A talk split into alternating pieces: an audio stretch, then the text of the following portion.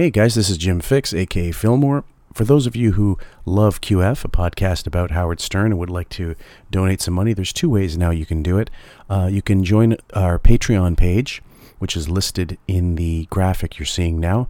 But also, if you'd rather not do a subscription based thing, even if it's a buck a month or what have you, uh, you can use our PayPal account, which would be jimfixx76 at gmail.com. Uh, and you can donate whatever you like, however you like, uh, one of those two ways, and we'd more than appreciate it if you'd like to do so. Thank you very much. Would you Sure. pretend that I am Bahati? I'm sitting here. I'm, I'm going to be honest with you. It's hot in the garage. I'm wearing a bra top. I Okay. have my, and I only have panties on. I'm being honest. Can you go a little slower? Just talk about it. You have underwear on under that robe? I do. That's all I have on, though. Oh my god. Um. So wait. You're in your garage. You're in your garage. Bahati is. Uh, I'm Bahati.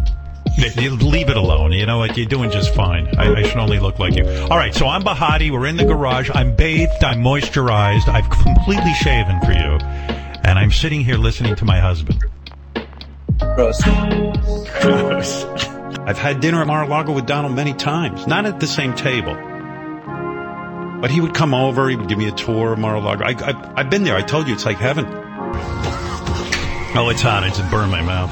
Uh, dry oatmeal. Uh, I need... What? Oh, On it. Where you could just put them in your ear and, like, there'd be Bluetooth or something. because I need to. I can't even afford to buy socks anymore. You know. No. Well, all right. Well, hey, I'm glad to hear you're doing okay, and uh, I have my routine. And the days go so fast because I just sit in my room and entertain myself, like when I was a little boy. time means nothing. Yeah, no such thing as time.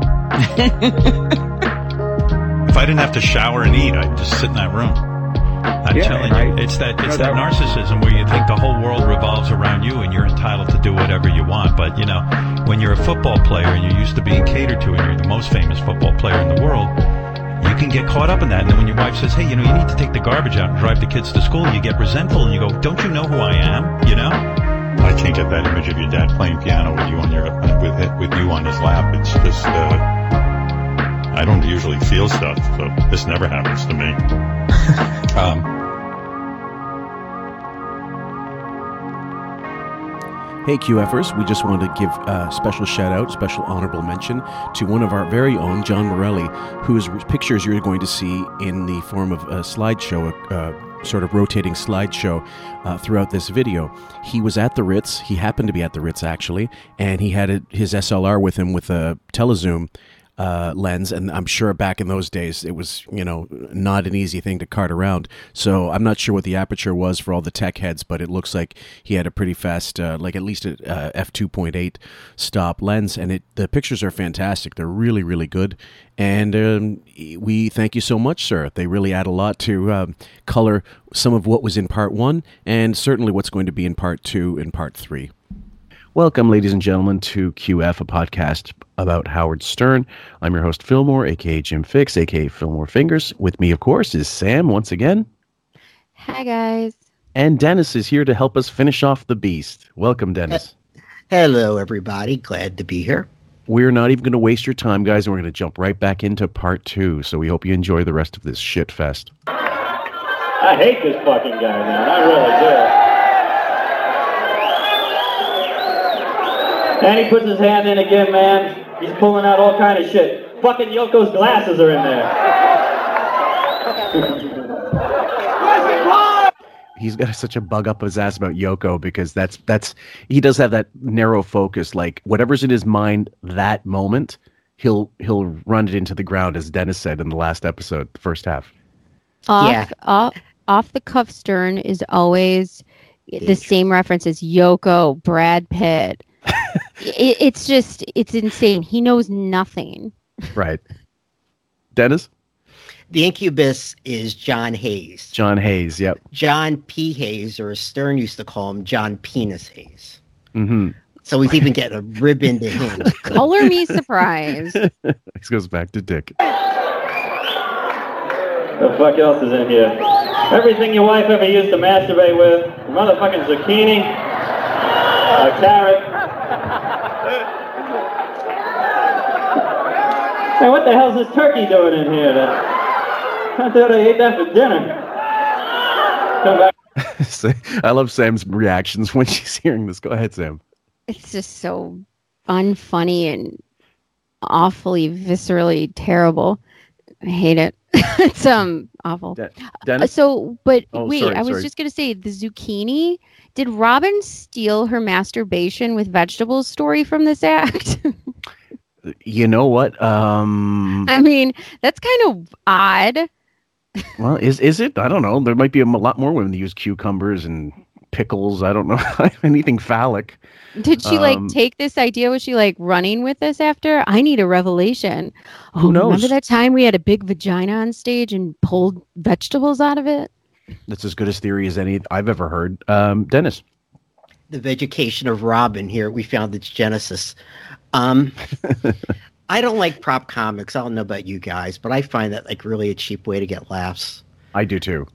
It's so it's so I don't want to say Carnival. unintelligent, but it it's just so base. Yeah, carnival bar. Yeah, like a like a carnival thing. And and yeah, the Yoko thing. Yeah, he harped on that. You know, with the guy who broke Omar, the guy who broke into Yoko's apartment, who was a Mhm. very very frequent guest on the show. Yeah, he just sits on something and lets it go on and on and on and doesn't know when to say stop. No, as I said before, no editor and nobody in his life willing to tell him this is shit. Let's just not do this.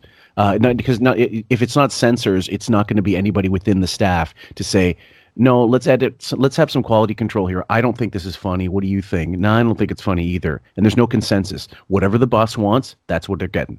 Sam, Also, think about that the way he harps on the Yoko Omar story Mhm. and drives that, you know, to the ground. Right? I think about the break in story with Carson in the Henry Bushkin book. How fucking amazing was that Mhm. story? And it was Mhm. told in that book, and he did it for a couple radio radio interviews, and it's one of the greatest stories to this day I have ever heard. right. And this is how Stern could turn something possibly interesting to shit. Right. Because he, he he seems to think it's like not even uh, the the great expression used, uh, Dennis, in the first episode, "tempest in a teacup." It, whatever it is that's minute, he'll blow it up into something, but, but he doesn't realize it doesn't sustain. It really is like having one note joke, and there is no joke in this case. It's not even a note. It's like the, the piano strings are cut. so let's keep going. To haunt me. Hey, so that's where that other sock went. I was looking for that thing. Let's see what else is in here. Oh, kind of shit. Plates. No, no. Mm-hmm. Rick Nelson's been here. Somebody's freebasing. St. Pauli Girl Beer. What the fuck is that and why is it $3? Okay, Dennis. Rick Nelson died in a plane crash. That's right. in the early 80s, I think, right? The rumor was that he was freebasing at Mhm. the time and the plane Mhm. caught on fire. Turned out to be just the rumor. The engine Mhm. caught on fire on something. But why would you bring that up? I mean, it had been out of the news for years. You're- you, are you accusing him of being not timely, Dennis? I mean, it, and you know, let's face it. I mean, I don't think Stern talked about Ricky Nelson that much. God no, Sam. I'm ready for him to be like, "We found Jimmy Hoffa in my Yeah. wife's vagina on stage." Congrats, Well, d- just recently, asshole. just recently when they got re-signed, what was the two? He he he quite compared uh, Robin and himself to these old re- like these '70s references like Squeaky Fromme and uh, like Yeah, so Captain and Tennille. He kept Bonnie bringing up Gilligan's Island. Like, uh, okay, she died. Why Right. are you talking about it for three weeks? You tell me. Wait a second. And then the big moment.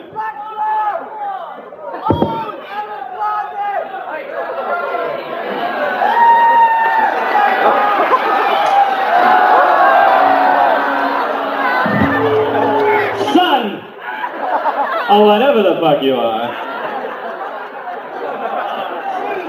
Gary, there's a fucking mess on this stage, and I'm very upset.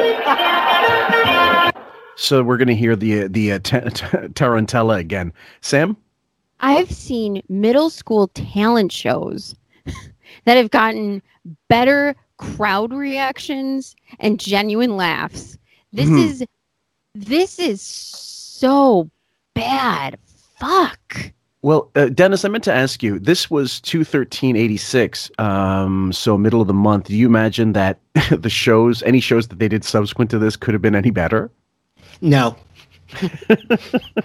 I don't Okay, think wait. this is the apotheosis by any means. I just think I just Great. I just think they're all they're all pretty poor. Great. word. Um, yeah, it, it, it's you know what you notice too. Nobody's laughing. It's just this kind of guffaw that is constantly going through as he talks. That's right. Like there's no rising and falling when somebody tells a joke. Mhm. I hate I hate when he's like, "Hello," he has this like voice like this. All of a sudden, it's like it's, just It's- so unnatural and awkward. I have to ask, what is worse, this or the current show? Uh, there's no difference in my opinion because you can polish the turd. This is the turd unpolished. You polish the turd, and that's what the show is now. And it's more structured, but it's no funnier as far So as I this can. is like diarrhea, but this is like a giant, you know, less messy shit. They're Right, both swir- poo. that's right.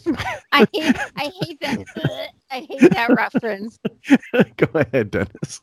One would think this is his first club show between Right. getting fired from NBC. He'd put everything into it. He'd really think about it and plan, and it would be revolutionary and, and completely earth shattering. And this is what he comes up with. Well, again, we, we referenced it in the first half.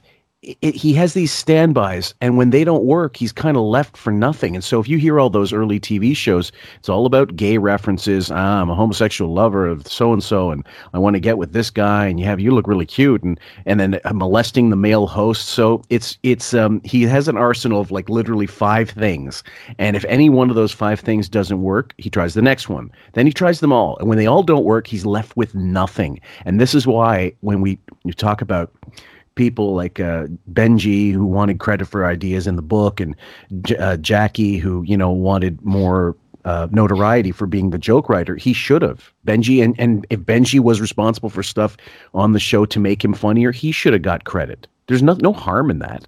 No, that's why I kept saying to Jackie during the interview, you know, you're right in your initial your initial reaction to want more of something is the right reaction. That's don't, correct. Don't falter on that for one second because that's the lunacy part of this. It's not the initial response. You were correct. It's the Mhm. it's the half in, half out that you fucked up on. You should have went full tilt and realized what you were worth fully, completely. Dennis, did you ever hear his uh, induction of um, Bon Jovi at the Rock and Roll Hall of Fame? I avoided that like the plague. do, Good do you remember? By the way, do you guys remember his his feud with Bon Jovi? Oh, sure. They were Yeah. supposed When to come he- in, and Sam was said, "Oh, he'll get them to come in," and they didn't actually, and hence the the man dude fight, the infamous. Uh, eh, eh, you know, there was he, all of a sudden he was uh, against Sam for a bit, and of course Bon Jovi, but then they made up eventually. Yeah, Bon Jovi became Bon Phony. That's right. And let's So not even creative. talk about the latest. Let's not even talk about the latest appearance of Bon Jovi, where he kept saying how beautiful his son was. Oh, And jeez, that like was that. cringe. Um, but no, Fillmore, I didn't watch it. I couldn't stand it. And of course, he made a big think about it. I don't want to go. I want to stay home. I don't want to Mm. go to Cleveland. Blah blah blah. And I recall he got really upset because they edited him. He goes, "Who are they to edit my speech? They did it for time, ostensibly, but probably just bad stuff anyway." It was horrible. We we we heard the the unex. Somebody filmed it and then put it on YouTube, and the audio, of course, is a bit dodgy, of course, as you expect from a phone camera, but um, and from far away, and the acoustics. But he was completely unfunny. Started to sing along. I'm surprised he didn't do the fucking name game, and that was him. Sort like some of it was planned, and the rest was off the cuff. And he thinks he can go off the cuff, but he can't. He just doesn't have the brain power for it. Sam, when that was first um put on YouTube. I saw it on like a shaky camera footage on somebody's Yeah. phone, Yeah. and somebody said, "Who is that? Who is that?" And they they cut they took down the channel for that person. I was Yes. like. I was like, "What? They took down this channel because Yes. the people in the audience were like, "Who is this guy? Who is that?" Nobody even knew who the fuck Howard Stern was. Right. Well, and, and at this point, It was I mean, like young point, kids, though. Yeah, who is this old fossil getting on there to waxing non-poetic about uh, um, about Bon Jovi? Who you know? Anyway, we're not going to discuss the merits of Bon Jovi, but anyway, let's keep going. Twenty-eight thousand dollars a year. I think that is correct. Twenty-seven or twenty-eight thousand a year he was making his boy Gary, if I'm not mistaken, his first salary. What? Yeah. so he, he just blurts out what Gary's making to a paying audience. I have an old episode where Gary complains he's not making enough money. This is on Yeah. NBC. sure. And Stern says he'll hire him as a helper for Allison. He'll come over, do housework, like You're- dusting you're- and cooking. And it's serious? kind of tongue in cheek, but it's also kind of serious. I have it in the other room. And Oh, it's wow. kind of like, you know, Al, he called her Al. You know, Al, we can get in there, you know, do some cleaning and dusting for us. What do you think? She goes, yeah, that might not be a bad idea. True. B- Bowie would look like Freddie Mercury in the uh, "I want I want to break free" video. With all that bad, that bad bushy hair and that Big bad time. mustache. yeah, You know, like previously to apps, Howard is like the original take people who have pay them as little as possible to do all these haphazard things in his universe, like Ganji, sure. Ralph, hmm Gary. I mean, Yeah. all these people, Grillo, all these people got these just tasks that they didn't sign up for for nothing. Well, look who look who was in the show that called in or were fans of. So you just mentioned Ralph. Ronnie was a fan. He petitioned to work for Howard. Um, let's see. Will was also a fan. He was dying of cancer at the time. I seem to recall. Um, Shuli, another example. All, and, and Richard, Sal. These were all fans of the show. Even Artie was a fan of the show, even though he did have he had more of a CV than just about everybody else. But he he basically was, was counting on um, you're right fans to for their love of the show put up with a lot of shit and gary mentioned this on a wrap-up show about i don't know during the Sirius uh, first contract saying uh, um, nbc and then k-rock WNBC and then k-rock later benefited from people's love of the show to pay them less what he didn't want to say was howard would not go to bat for us and make give us more get us more money the way Gandolfini did for the cast of The Sopranos and etc. Yeah. Yeah, Dennis. Gary's predecessor was Boy Lee, Lee Davis, I think. Mhm. I remember I have an episode somewhere where he sent him down to the pharmacy in 30 Rock to get herpes cream with a recorder to see to be outrageous. Um, Boy Lee quit. He ended Oh. up being something like heavy in radio. And they wanted to bring in somebody to replace him. They definitely said, they, they deliberately said they were going to lowball that person to pay him as little money as possible and not as much as the person is. They wanted to interview, they wanted to bring on Steven Spielberg's son. They're just talking. Oh, but Lord. the point is, they wanted to hire Boy Lee's replacement at a lower salary. And somehow Gary got in there. So yeah, he's always been doing this. And you know, the guy was making what, 250k at WNBC? According to the Post article, the one that you mentioned in the aforementioned uh, the uh, cover shot of him and Allison, it says two hundred thousand, but we do know that from from the Colford book that it was four hundred thousand that he negotiated. Um, and th- so that at the time, though, the Post wouldn't have known, and he wouldn't have wanted it publicized.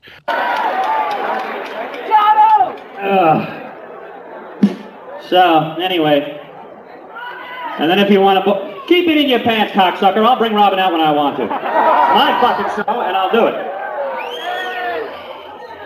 So, if it's a boy, you got to decide whether to circumcise or not. Whether to clean that thing, get the Oh my God, this is like this is he revisits this with the Anderson Cooper interview from last year about I can't- he sp- he spent a half hour talking about his son getting circumcised.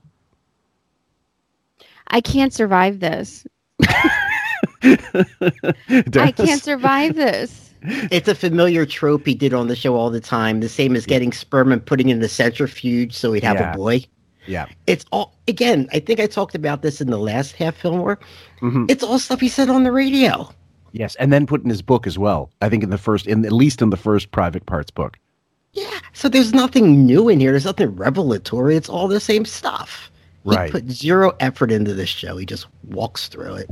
Yeah. Now So- listen, and- I became a fan in the 90s. Like Mhm. how the hell did you become a fan when this was the material? Is what I want to know. Well, the thing was, I- it wasn't the radio material. They couldn't do this. And is it? Do you wonder if it's just a matter of okay, he knows now he can curse, so he's just sort of getting lost in it instead of you know because they had skits. They actually had to do work for the radio show back then. Yeah, I think. Did you ever see the underpants and negligee party? yes. I've seen, I've seen it for not not for a long time. But go ahead. His first words when he comes out, he goes, "This is great. This is fucking great. We can curse now." So it's like it's like a bro. parent has gone away on a trip for a vacation for a week, and now he can do whatever he wants. That's And I think I mentioned this too in the earlier part. In the beginning days, he wouldn't curse that much. He would yell at Ronnie. Mhm. Watch the language, watch the language. But no, he just says, you know what? All those years, I'm just going to talk the way I want to talk. Mhm. Sam. You know what's so weird about language like that? It's I because I swear a lot. It's just kind of in my vocabulary. It's part of It, you I don't say. know. It's it's we have, just we it's have how I talk. Are you fucking kidding me? We're gonna make that into a shirt. Listen, it's just really it's how I speak. And so I don't language police like even my own daughter. Like I'm like I don't care what you say. She chooses not to swear because she doesn't like it. But Mhm. I'm not a language police. I'm like, that word is bad because people have said that's a bad word. I personally find it colorful and wonderful. you you don't have to like it. That's if you don't like it, that's fine. So I, you know, I watch it around her. She doesn't like it. But I mean, he's acting like he's 11 at a slumber party and is like, fuck, shit, cunt, dick, bitch. Like, calm down. a, a friend of mine, he said his parents had a, a swear jar when they were growing up. they said Oh, it, Jesus. it was full, it was full on Tuesday. Put it in the stock market. I was gonna say, yeah. Magma out of there and all that shit. Now hold on, let me demonstrate.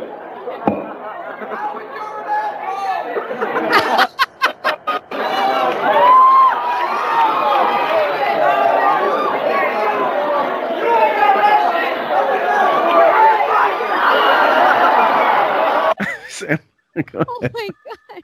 Howard, you an asshole. And the crowd sounds like they're throwing beer bottles. It sounds like the end of a beer tent in a small town where people are just chucking empties at the band.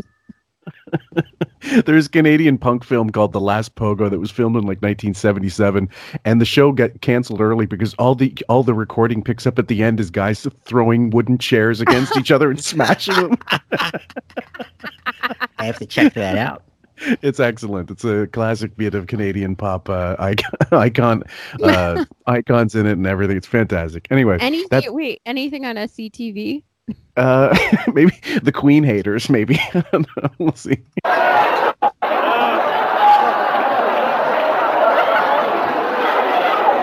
Can you imagine if I was really this big? I'd be whomping this piece of shit right out anywhere. yeah, three o'clock. I had my foreskin cut off, so I don't know what it really looks like. I, that's just took a guess. Anybody here ever, uh, anybody got the foreskin on there? Yeah. You? How do you clean that thing? A Q-tip or what? How about the first dude who ever got a circumcision, a Jewish guy named Abraham? He wanted a kid real bad. He was like 90 years old, the story goes. And his wife is like 105, and he wants a kid real bad. So he's praying to God like every day that he could have a kid. So God figures he'll fuck him up. He tells Abraham, go climb to the top of a mountain. if You want a child. Abraham says, okay, I could do that. I'm no schmuck. I'll climb to the top of a mountain. He climbs to the top of a mountain. And God tells him that he wants him, my son, I want you to cut off the tip of your dick. Go ahead, Sam. I'm You- sorry. He sounds like George Carlin. I'm sorry. I have had religion class my whole life. I've mm-hmm. been more engaged from a fucking, I don't know, 60 year old nun telling this story than this asshole. What is this? And by the way, it's wrong. Go ahead, Dennis. I agree with Sam. I went to Catholic grade school, high school, and six years of college, Mhm. and I did I did feel more engrossed with them. He used to rank on Fred constantly because Frank or Fre- Fred wasn't circumcised, and he would Mhm. talk about how do you clean it and it's unsafe, and it always goes back to penises, huh? It's it's amazing how so many years later he's still stuck on scat, dicks, uh, p- pussies are uh, pussies smell, women are dirty. How do you clean that thing? And assholes and, and dicks and ma- male and just everything about genitalia. And it, even though, but this is the thing. When I go back to when I was thirteen, we were not obsessed. We like if we we loved Playboy and all those things and Beaver Hunt and you know Jugs and all these magazines. Yeah, absolutely. But when we were we would do other things, it seems that he had like tunnel vision towards the same. Um, it never changed, and I, I've never. He's such a regressive, uh, phone like unfunny shit. Sam, also too like as a girl in high school that liked him i remember thinking like this was before like i hit my like stride for like what i was going to look like and asked if i could get breast implants thank christ i didn't because they Mhm. ended up being not small but it's like you know what i mean it's like he gave me that like every day about big boobs, big boobs, big the bad boobs, im- huge the bad boobs. self-image, Yeah, yeah, it's yeah. just it's just crazy what he was obsessed with. Meanwhile, imagine if I got giant fishbowl size cans because of this absolute closeted fuck who doesn't even like pussy. you do a class action lawsuit. These pontoons Fuck are from yeah. Dennis. Dr. Calabro, that that surgeon from Philly, could do it. Whoever that guy is, I Dr. think Sal. I know. I think I know someone who knows him. Actually, Oh wow. yeah. Give me a little bit of time. I thought of that the other day. We'll have to talk about that off mic. because he said Um, one time on the show, I don't mean to cut you off. They were going, they were, they asked, they asked the Howard TV guys, do you think we could get Dr. Sal Calabro to give the girls one saline and one silicone implant to see what they would feel like? That he guy would do we're not, I'm, anything." I'm, I'm not Dr. Frankenstein. I can't do that. Yeah, and I was just going to say, remember, Stern always talked about sword fights in Yes. the locker room in the gym. Yep. And you know, you Fillmore, to your point, when we were 13, the joke was when we grew up, we wanted to be a photographer for Playboy or a Gynecologist. right? Yeah, Yeah, same thing. You, you know, universal. We never talked about this sort of stuff he's talking about. You Not think I talked to my such friend. Davey? Do you think I talked to my friend Davey who lived four down, four doors down? Hey, Davey, you circumcised? it's anathema. It would never happen. It's so Well, clinical. yeah. Yeah, I mean, you might have asked your friends like how far they got and stuff like that, but th- you really wouldn't go like you, you wouldn't go into the clinical detail. Like, did she have a mole on her labia? Did she? You know, the, I mean, w- I did- mean, you know, it- it- could you imagine me asking like my friends, like, "Hey, uh, look, now you have pubic hair. Do you shave?" I mean, what? My friends would be like, "You can sit in a different seat on the bus. What are you doing? Why are you mm. asking me that? This is weird." Wait a second, God. I'm gonna adopt. I'll get me a black baby, a Korean. Now Nah, just cut off the tip of your dick and your wife, Sarah. We'll have a baby. And the fucking guy was dumb enough to do it. Give me a knife. Let me show you what he did up there. Hey, what'd you expect?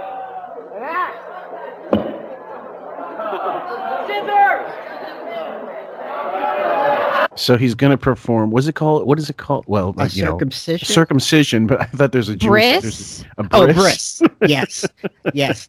How stupid of me. I forgot. Uh, so he's going to perform a mock bris on stage. Okay. Um, So this we is a have a- prop act to kill all prop acts, I suppose. I mean, he's making pro. He's making Carrot Top look like Carlin. I'm not even fucking kidding. This is so embarrassing. Right. Even like it's not even if he had a puppet puppet act that would be all right. I mean, I find those hacky as well, but there's a certain kind of science to it. But this is just literally what can I do to offend the audience? Who cares about entertaining them? Let's take the money and run.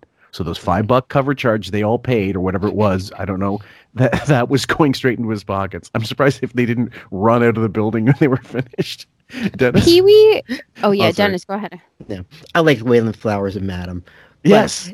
you know, there is, but there was a little bit of skill in that. It's not my thing, but but there is Right. skill. But yeah, this is just no preparation, just whatever comes in his mouth, and you know, So lazy. I don't go out at night to see a breast, even a fake one. You don't certainly say. not. Certainly, You're not- certainly not. the. You're not running around town looking for brises Breast- to crash. Brisk, brisk tickets, my scalpers. fucking brisk crashers. Uh, ah. I, you know what? I was thinking Pee Wee, Pee Wee Herman's Playhouse. A Mhm. lot of prop comedy. I find that more entertaining than That- this. That, that was a brilliant show, though. I mean, it was it was planned, I mean, so- organized chaos. Right. So if you're going to do this kind of, you know, in your face props like vaginas, Yeah. cutting off dick heads, whatever, like at least have some sort of semblance. I mean, if Pee Wee Herman can do it, Yeah, eh, you're not better than Pee Wee Herman. Yet you're sitting here 10 years after this on the radio saying, I'm going to make a list of who are the best comics. Who's listening to you? Nobody should have been. Oh. Goodbye, Sirius Absolute- XM, worst run company ever. Ever, yeah. Absolutely.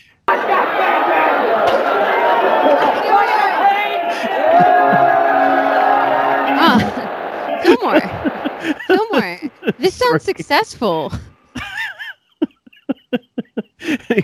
Simon and Garfunkel had the sounds of silence.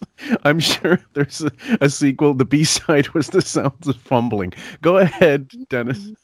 I have this Three Stooges image where they played the doctors, where you wear the thing around your head with the big mirror, Yeah. and he has a saw with the fake breast that he's going to do. I mean, it must be just so over the top. I I can only imagine because he's so baseless in his humor, not baseless, filthy, just so basic that he would get one of those things like Curly would wear when they did the calling all curs when they were veterinarians in their short in 1934 or whenever it was.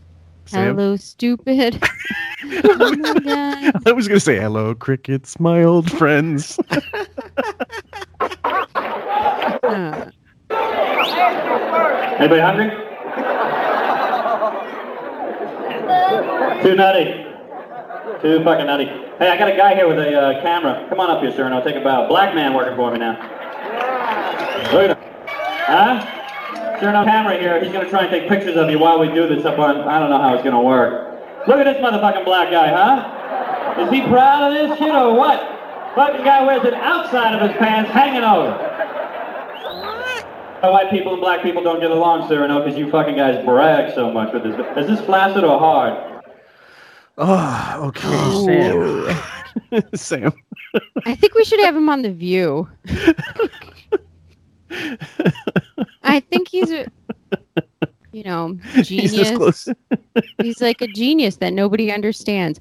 I seriously, I I debate when I hear this. Who do I hate more, him or the people that have enabled this mythology to Mhm. continue? And I personally, at this point, hate the celebrities that have let this mythology continue. But it's these people who are in these places right now, like Alec Baldwin, who, uh, how you say, uh, fraud, grift wife, and how you say, you know what I mean? So it's these people, they are all going down.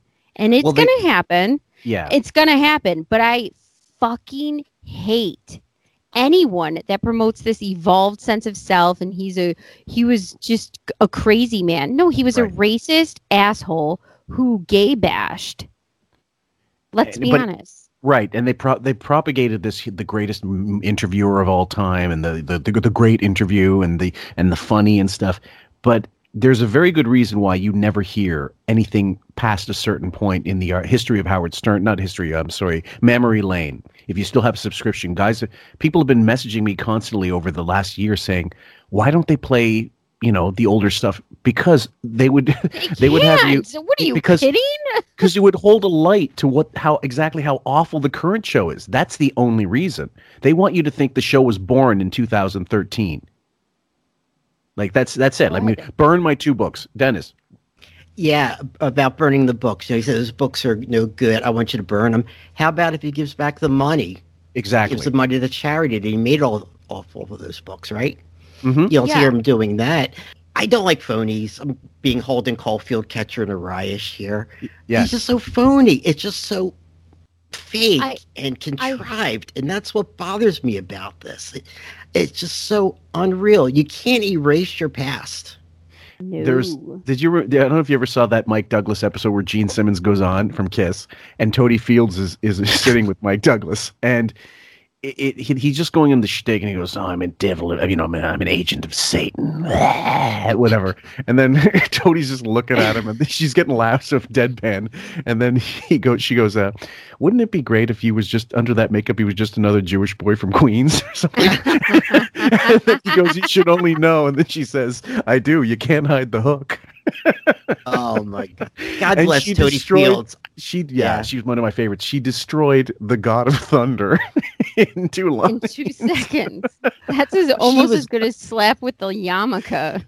Well, by and she was Jewish. Before we get any complaints, guys, she was Jewish, so it's it's not it's not anti-Semitism. It might be self-loathing, but that's about She it. was she was great. She was on Merv Griffin all the time when I was a kid. And I think she lost legs too. She was really ill, but yeah.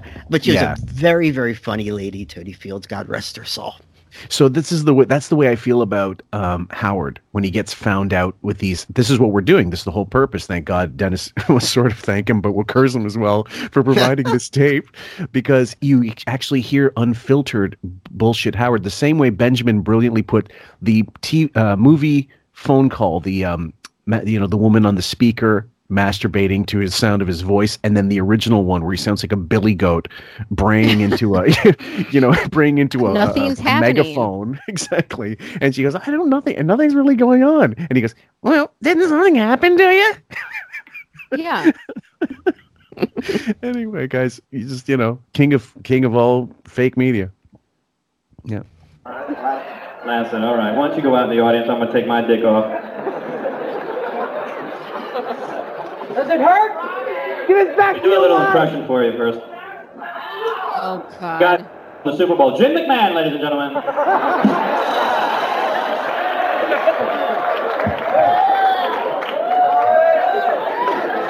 What? so jim mcmahon is if, if i'm not mistaken was a black fellow wasn't he Yes, and he was a football player. And he was a football Yeah. player Well, well, what's yeah. the impression? Did he do something? no i mean he's talking to the black guy that he got had come up on stage and so the first thing Oh he my thinks- God, he's calling him Jim. yes Oh. Oh. God. ladies and gentlemen sherman hemsley Hey, Sunny Hostin from The View, and Whoopi. Go fuck yourself.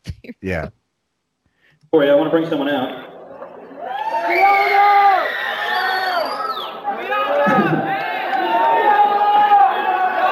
How about, uh, what about gloves? You know Mr. Blackswell?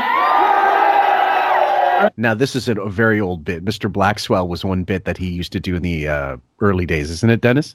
Mr. Blackswell was a spoof of Mr. Blackwell, who famously came up with his top 10 dressed people of the year. Mhm. Um, Howard played Mr. Blackswell, and Fred also played uh, like an assistant of his. Right. And it was totally gay and totally effeminate. um, you know, it's like full of. This is going to be. Please, I am not a gay person against gay people, but this is what he would say, like, "Ooh, you excite me," you know, this gay sort of weird lispy sort of thing. It was always in his And, um, wheelhouse. That's that's offensive though, and he Yeah. thinks like that's he was bringing in culture. You were propagating a stereotype and Yes. treating them like you treated gay people like I don't know carnival acts. Like here's the world's smallest horse and a gay person. Sure. There was no difference between the Whack Packers and somebody who was gay, like uh, uh, Mark Harris and let's say, um, you know, Hank the angry dwarf, angry the, the angry dwarf. Like they No, were, they it- got, you know, And One- and and so I, w- I want to clear that up too for people because the people say on our show, are we for are are we against gays? mhm. Not at all. Not one bit. No. I've Yeah. had relationships with women. I have gay people in my family. This is crazy. Like, no, we want to show you this is what he is. He is not for gays. He makes them Right. look like freaks, like this.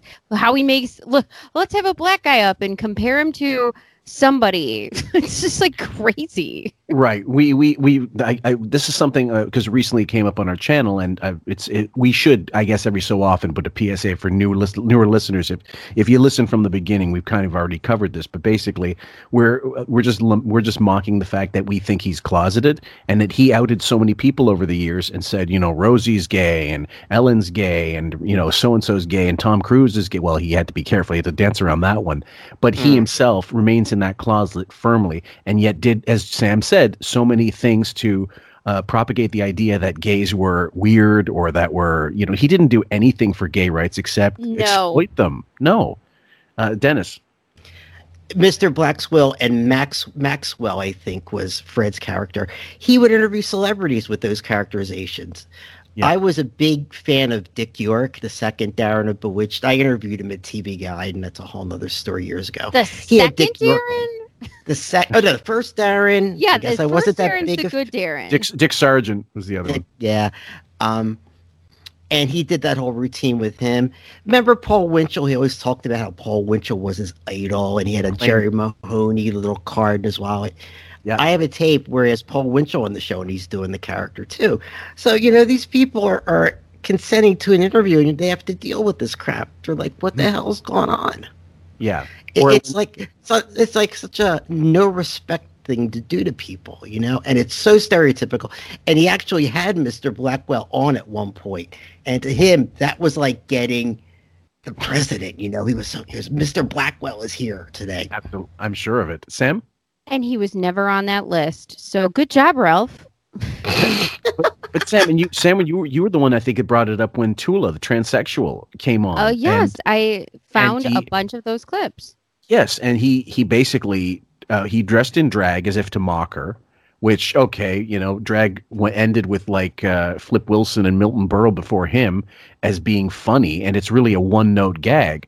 And then once you've done it, like where's the jokes? Once you've dressed as a woman on on TV, like what else is there? But that's to him, that's like that's a that's a sixty minute act that dressing up in drag.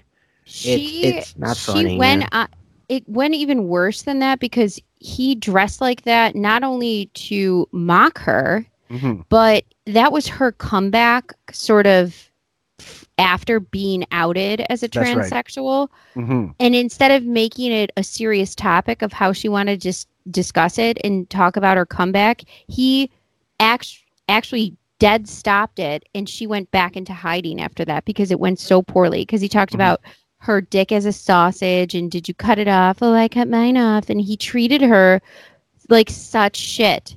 I, I still, like I said, when we do these, I don't know who's supporting him, but if you are, you're on the wrong fucking side of history. Oh, keep in mind in the book he explains how she grabbed his dick and gave him a hard on, and he said, "I don't mind that. You're a guy." I would Oh like, like, Jesus Christ Almighty. So I mean, it, it's it, the the signs are all there, guys. I'm sorry. You you you decide what you like. Anyway, we we love the gay people. Although Dad did say if I came home with a boyfriend, he'd put my head in the oven. Uh, but I didn't have very liberal I- in some ways. I was uh we had a party for my birthday and I was making out with a girl on the staircase and like dragging her up to my bedroom and I just remember like oh um what whoops sorry surprise Dog Fred Norris. Blacksville, get out here, you maniac. Come here, darling. Blacksville. Yeah. How of the closet turn in Blacksville? That's out of the closet did, the what certified. we did the What About Love song because we are very afraid of AIDS. All gay people. Is anybody gay here? Anybody homo? The guy on the mic is. No homos here? Oh, here's a homo. There's one. Hi. Oh, wait, you really are a homo, aren't you? Oh my god. Oh my god. This is Right. so bad. Mhm. This is so bad. Any ho- any, any homos out there so I could really be myself, but then make you seem like you're a piece of shit? right. This is so fucking bad. I hate him. but there was like Gay Stoke, uh, the Legend of Tarzan, uh, leader of the gay apes or whatever. There was like, uh, what was the other one? Jesus, almost everything had a gay. How are we so blind? Well, um, when I started, I hate myself for not realizing this. I didn't realize it until um, i i it's well, it all kind of made sense once I started listening to the clips after the fact. But you're, you know, there's always that guy that was a little too um, trying too hard to appear heterosexual. You're like, look how hot she is, look how, and there was always, but thankfully, you know, it covered it up. Guys like Artie, guys like Jackie, who were just regular guys and heterosexual, and then all the other people like Gary and everybody else, they were just fellas, you know, like a gang of guys. So he he was able to cover in plain sight, in my opinion. also too like i remember you know during these time periods media and men were also obsessed with women in a very different way that the, women were commented on in a different way than they are now like Certainly. People were obsessed with Britney Spears' virginity or the Olsen twins or Right. Christina Aguilera's. I mean, it was bizarre. They like there was grown men on MTV asking if you were a virgin and the girl was like 16. That's like insane if Yeah. you think about that now. That's Mhm. insane.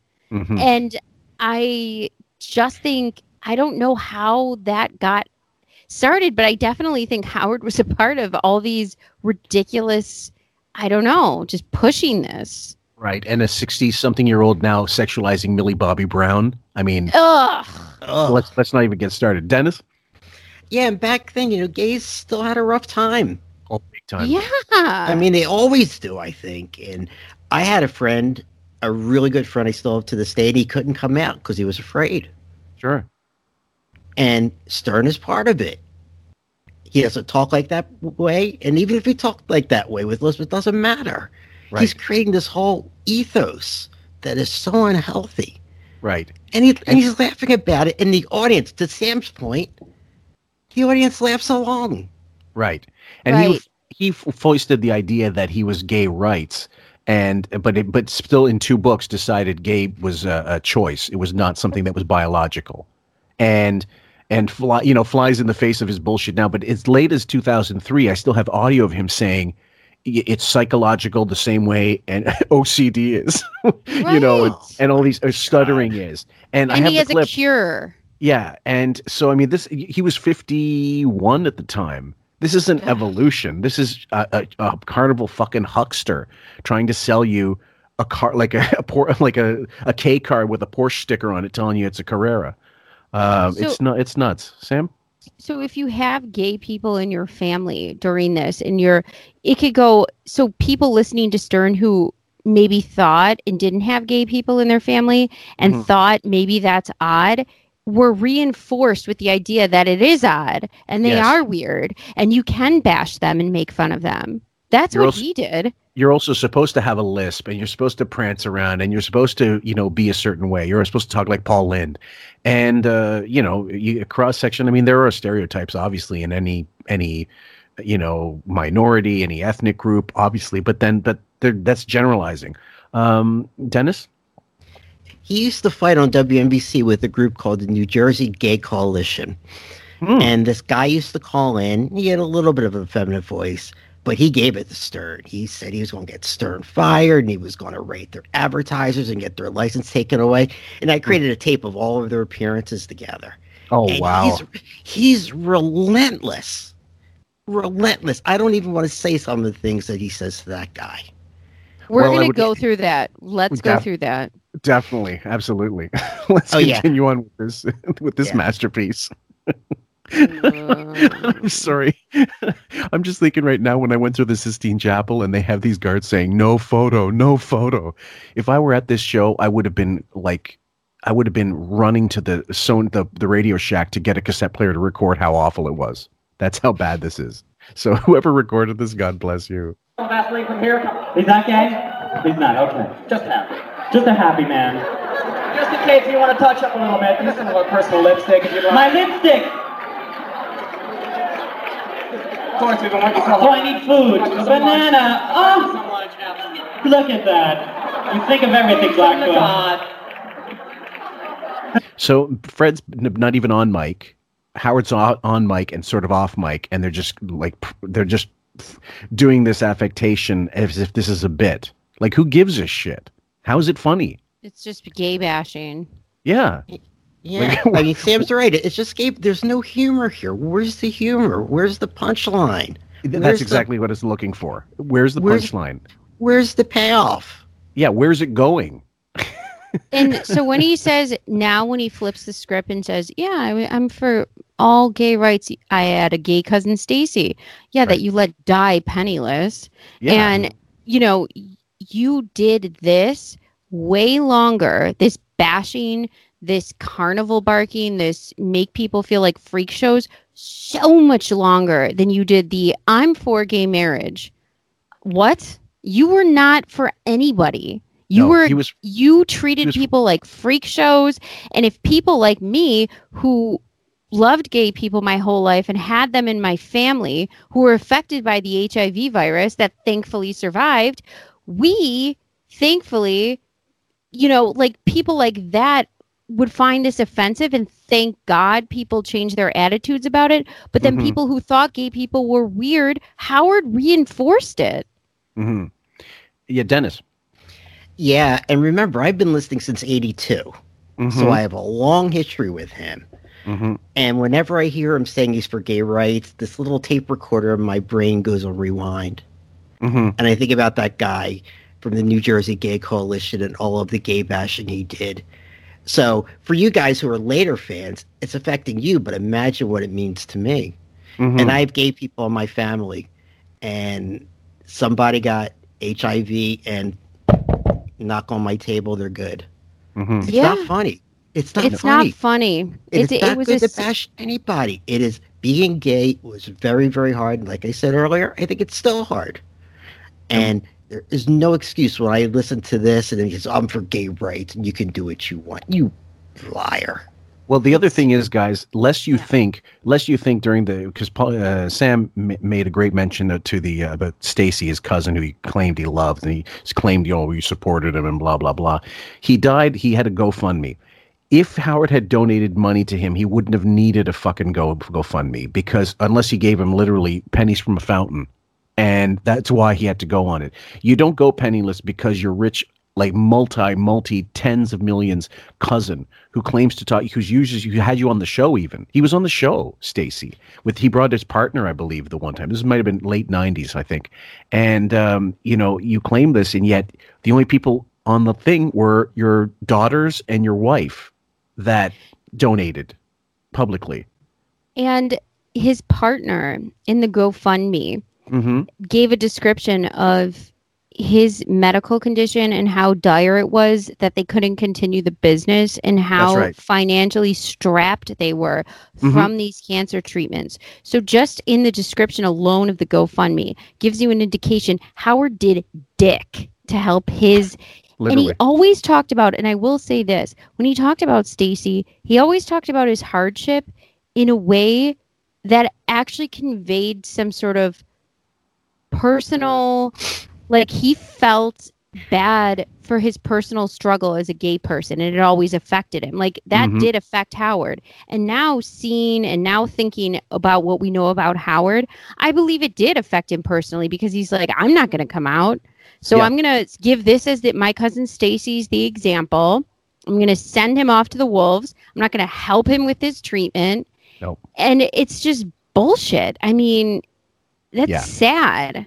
I know this seems like a bit of a digression, guys, but it's something that it requires context in this sense because, um, like as Dennis said, Dennis is one of the longest term, t- longest listeners, longest known fans that I know of the Stern Show that goes back as far as he does. That's that we have access to, and then there are people like Kayla who was started listening, and you know, are one of our good fans and one of our good friends that on on Facebook she started listening in the middle of the 2000 like 2010 something like that.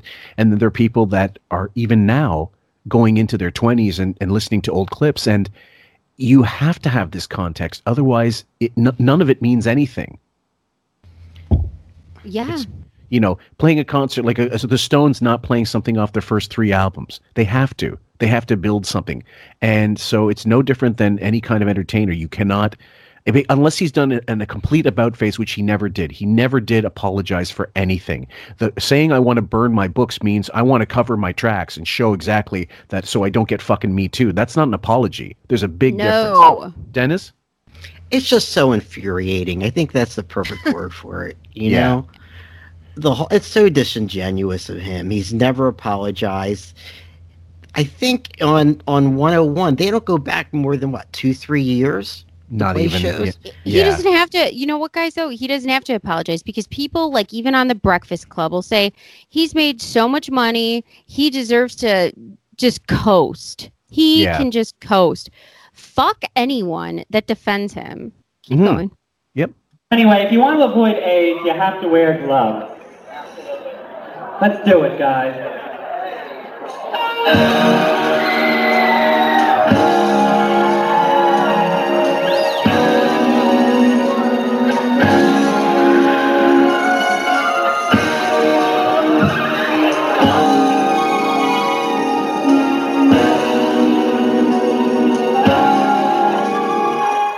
I've been worried Oh, yes, he has. about catching disease. Well, first came syphilis. Oh my God. Kill me. Please, please throw me out a window. Fucking behead me. he's Bury also me. he's also kind of going like what's the difference between this and out of the closet stern dennis nothing Nothing, nothing. And this is a song parody he did on the show too, by the way. right A- it's a Again, heart, it's, back it's to a our heart theme. it's Yeah. a heart song isn't it Yes, I believe so. I'm Um, sorry. There's no, I there's have no to get roped. difference. you should, you guys should see Sam. She looks like she's ready to hang herself here on the video. it, re- it really is pathetic. yeah It's If pathetic. you guys want to send me a step ladder, we'll put that in the patreon Then came clapping BG. Ooh, Ah. picked up the Daily News. 35 cents. And what did I see? Well, a brand new virus. A brand new virus. And it was coming after me. Well, what about love? Do you really want to kiss that thing? Of course. What about love? Or a gas for your face? go ahead sam wait a minute, wait a minute. So they're singing a song about HIV? Is this what this is? What about love and gay love and am I am I wrong?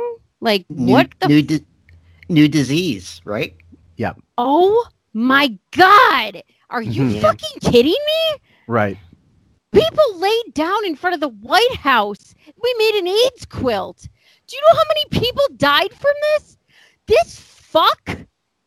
And so but listen by doing this he was essentially catering to you know gay bashers and you know like this isn't me being woke guys in 2021 this is i want them all. I want all the listeners. I want the truck drivers the you know with the fucking hairy arms with jizz dried jizz on their fucking hands.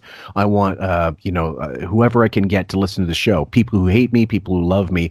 I understand it on that level.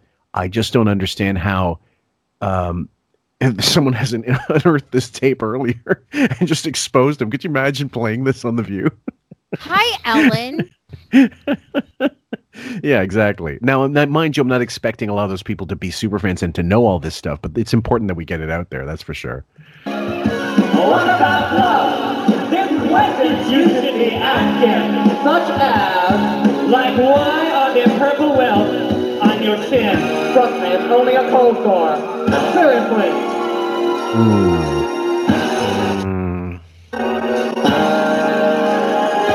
There's no ointment, Oh no. Oh my god. powder, or What?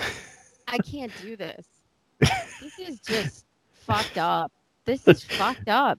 I Yeah. have someone in my family who had HIV and my mom thankfully was on the trials for the cocktail therapy and got him in that.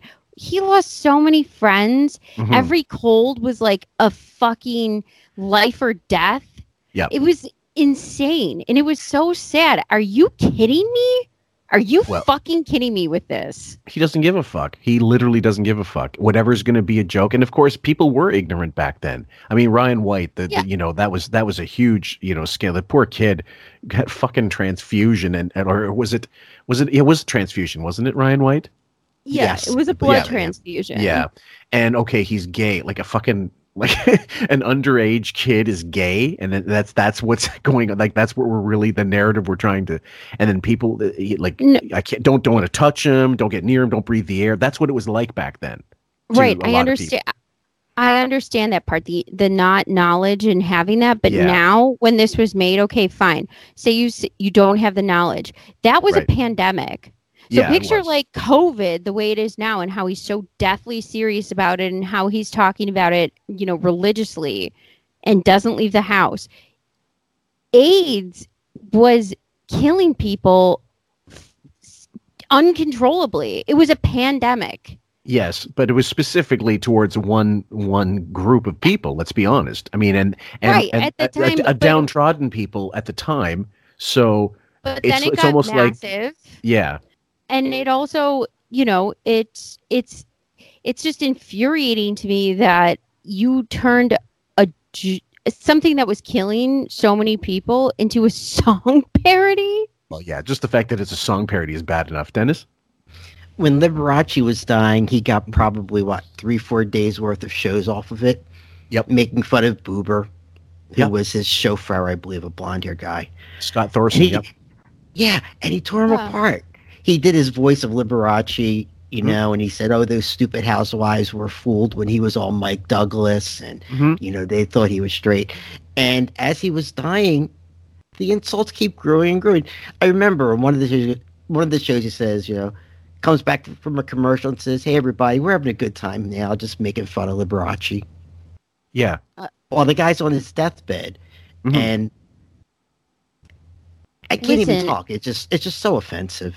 I, Yeah. I know I know I know perspectives have changed because I Sure. went to high school where people were afraid to come out. Like I'm not unaware of the fact that it's definitely so much a different climate and I'm thankful for that. My Yep. point is he helped maintain the climate of anti-gay Sure. and anti-health and anti everything. I mean Yeah. for for gay people hmm that's awful. And he Right. pretend that that's what I can't stand. He Yeah. pretends that he's for it. right? The whitewashing subsequently as well. Yeah, and I mean, ultimately, at the end of the day, um, it's up to people to make sure, like guys with torrents, guys with whatever, let it out there. If you got it out there and you got you, like, if it's as old as this or older, and you know it's offensive and stuff, put it out there. I mean, fuck, John Wayne got in in death was getting like excoriated because of a Playboy interview. And Kevin uh, Hart lost the Oscar hosting job right? for saying that he would be pissed if his son came to him and said he was gay. He lost the Oscar hosting job. And then Right. you meanwhile you have this fuck yeah, giving a rock and roll hall of fame speech. Right. We're not cancel culture. We just want to say, well, let's open the fucking playing field and level it out and really get into it. Say, well, if you really want to go there, why don't you find out what he said about this? Why don't you go there? What do you think about that, Jimmy Kimmel? What do you what would your advertisers say if you know you knew this was who you were backing? And the the the reality is a lot of people just don't care about certain you know and he you dennis you said earlier it's the money they don't want to get sued by him that's i guess that's part of it i think he's just so irrelevant they don't care You know, that's a good point. I mean, who listens to them? Does anybody under 50 listen to that radio show? No, Uh, it's it's um, it's it's honestly though, it's the same with the Baldwin thing. This Mhm. thing, yeah, blows up on Reddit and it blows up in a couple places. It's embarrassing. But if Yeah. this were somebody that was a conservative that this happened to, this person would be beat to the ground. They're getting light treatment because they're scared of Alec Baldwin. They're scared of Stern. There's some sort of weird thing that goes on in Hollywood where it's like we don't touch certain people. We we leave them alone. to protect you, Tom, from the sex that you have. God. Are his fingers all covered with? Well, you can ask his doctor. Just go ahead and ask the doctor. But even him you cannot trust. What about love? really want to kiss that thing? What about gloves? Or a mask for your face? What about gloves? Oh, there's questions you should be asking. Like why are there purple welts on your chin? Everybody mambo, come on! Yeah, go ahead. What's the what? You know what?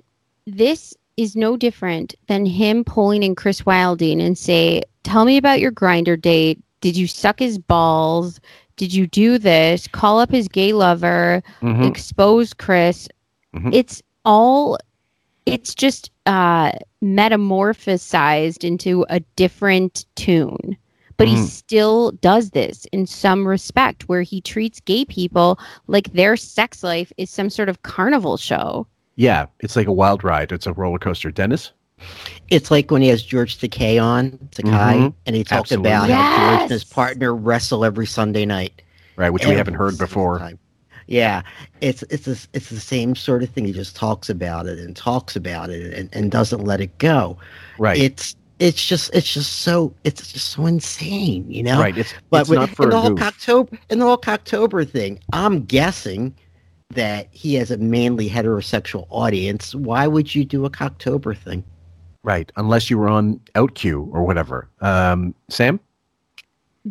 I wonder what Beth's contract is like when I Sure. listen to this because I'm- you I'm sure know it's- somebody I'm- exposed Alec Baldwin right before Hilaria. He met someone French accent. He was trying to remake his career because of the Ireland Baldwin uh, Yes. phone call that Artie did.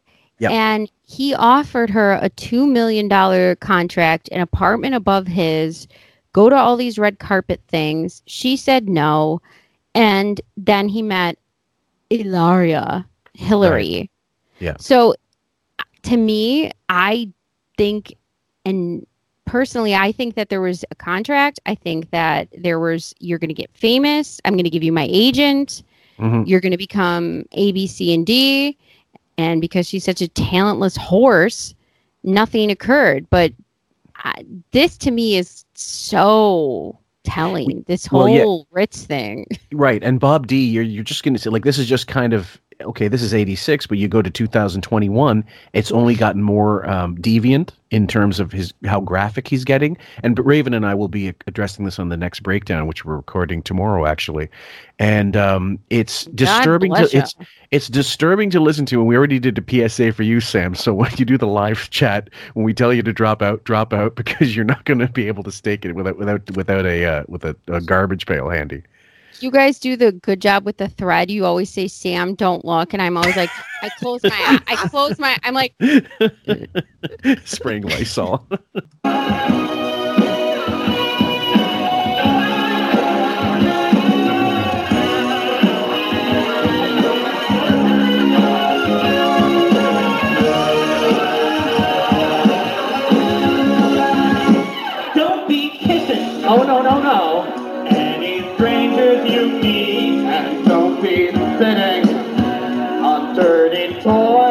toilet.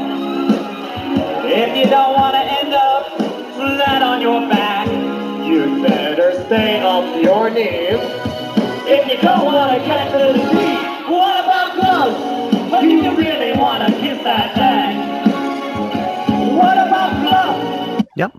he's always wanted to be a rock star. Like, let's Yes. be honest. This Oh, is yeah. this is Howard Stern give, giving himself the chance, and he does this all the time on the show. Oh yes. If he can try to sing or whatever, sing awfully, of course, and if he can be on a stage somewhere, we just Raven and I just actually d- d- discussed that how he let himself go on Westbury, but knew he couldn't fucking play.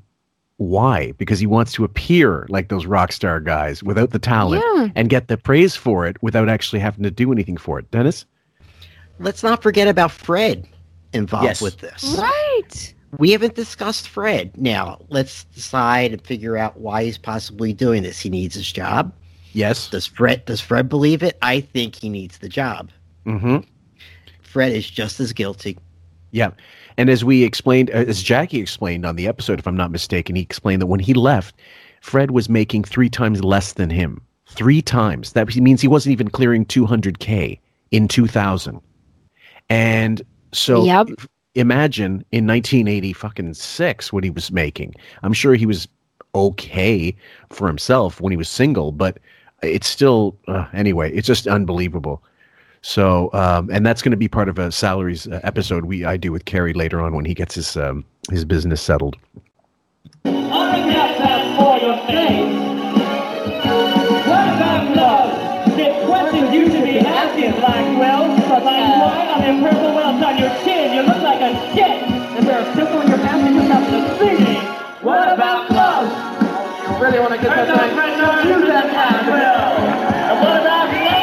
You can hear the audience just not give a fuck. No cheers, no yells, no even catcalls. They're, they're just stunned into stupidity because they they can't even believe what they're probably hearing or seeing. I'm trying to equate this to something I've seen, hmm and I don't know There's if no I've ever seen anything this bad in Right. person. Yeah, Dennis. You know, I love kind of off the wall comedy like Andy Kaufman. Okay. I remember he had a special. Do you know about this film where he had a special? And he wanted to do one whole half hour segment with him just staring at the camera, mm-hmm. sitting in a chair Mhm. and not saying a word. I Right. think that's genius. I think that's brilliant. At one, on one of his appearances on one of the talk shows, he came out and started reading The Great Gatsby. Mm-hmm. So I like off the wall stuff. But Okay. this, this, Yeah, just meandering, take it, throw it against the wall, see if it sticks. And they again, the the one thing I will say, anytime you go to a comedy show, you at the very least want to know that the person's trying. Like they're trying. You know, maybe they're bad, but they're trying. He's not trying. He is bad, and all they can think of is like, what do we do on the radio? Let's put that into the, the stage show. So Fred gets a chance. You asked why is uh, Fred so in on this? Because he can play Dennis. Because he can actually play a guitar. Not maybe not, you know, serviceably enough. But this is his chance to shine. Hence three song parodies because that gives Ch- Howard a chance to not do anything for those 10, 12 minutes. And um, you know, all the time they allowed for these guys to yodel and fucking burp on stage. Um, it's it's a it's appalling. I mean, I could see someone going to this live and never listening to his radio show again. That's how Uh, bad that this would is. be me. Yeah. Like you could say, like, I saw him live, dude. This is yeah, I, I can't I can't go there with you. I I tapped out. So here we go.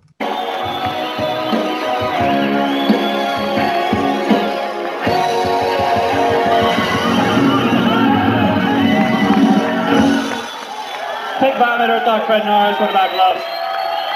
It's nutty tonight. It's nutty. Oh, look at these women. I want to see what we got out here. Now, this is a lot better than the Club A. A bunch of old fucks go there, I swear to God. Okay, so Club Benet's been done already, and this is at least the second show. right? And remember, Club Bidet is dinner theater. Trying to find the right woman, the right uninhibited. Come up here, you. I have a question. No, not, all right, you come too. I'm curious. I want to do a survey here. I want to get to know my audience. Hey, I'm going to cut a woman in half tonight later on, you know. What's your name? Howard Stern, the census. This is how funny he is. You know when people go to your door and you're like, "Who lives in your household? How many people? Where Yeah. are they from?" Howard's comedy is literally the United States Census. true. Fucking loser. Dennis? He marketed this show as a stand-up and a magic show. Yes. He really, he really did. He really did. You know, he tends to go into things like painting. What was he into chess for two weeks? Oh, chess, cycling, Yeah, taekwondo, yeah. or whatever, karate. cycling and all that sort of stuff. But yeah, he will saw a woman in half because he Gr- can just do grilling. anything. if it wasn't for Sirius XM, this wigged fuck would be doing card tricks on the corner of Fifth Avenue. Playing two card Molly on Fifth Avenue. Yeah. Uh, watch your red card. Watch your red card, man. Is uh, this is, uh, just watch the red card. Judy. Judy, what's your name? Greg. Are you boyfriend and girlfriend? Yes. How old are you? 24. I'm curious. You swallow this guy's cum? Nah, I I mean, like, what do you do? You go to college or something? Yeah. What? what? parents are in the audience and his pregnant wife. If she's in college, uh, you better call the cops. What do you do? Are you in college or some? Like what? Is he articulate? Can he form a sentence? Who cares if you swallow? It's This- so immaterial. Why is that funny?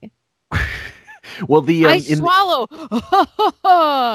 Who cares? A year later, he's doing the Fox pilots, and he's asking like, uh, you know, Mason Reese. So you gonna get a girl? You got a girl? What are you doing? Like this, he he's worse than Chris Farley. The Chris Farley show. That was actually like masterpiece theater next to fucking Howard. Uh, when when they do those skits, I mean. uh, Well, Where's yeah, the That was you, you got supposed to be unfunny. That was the gag. That was Right. great. This. Fr- Fred is your Fred is supposed to be your writer. What's he helped you write so far? This uh disease song I wonder if Jackie wrote this with Fred.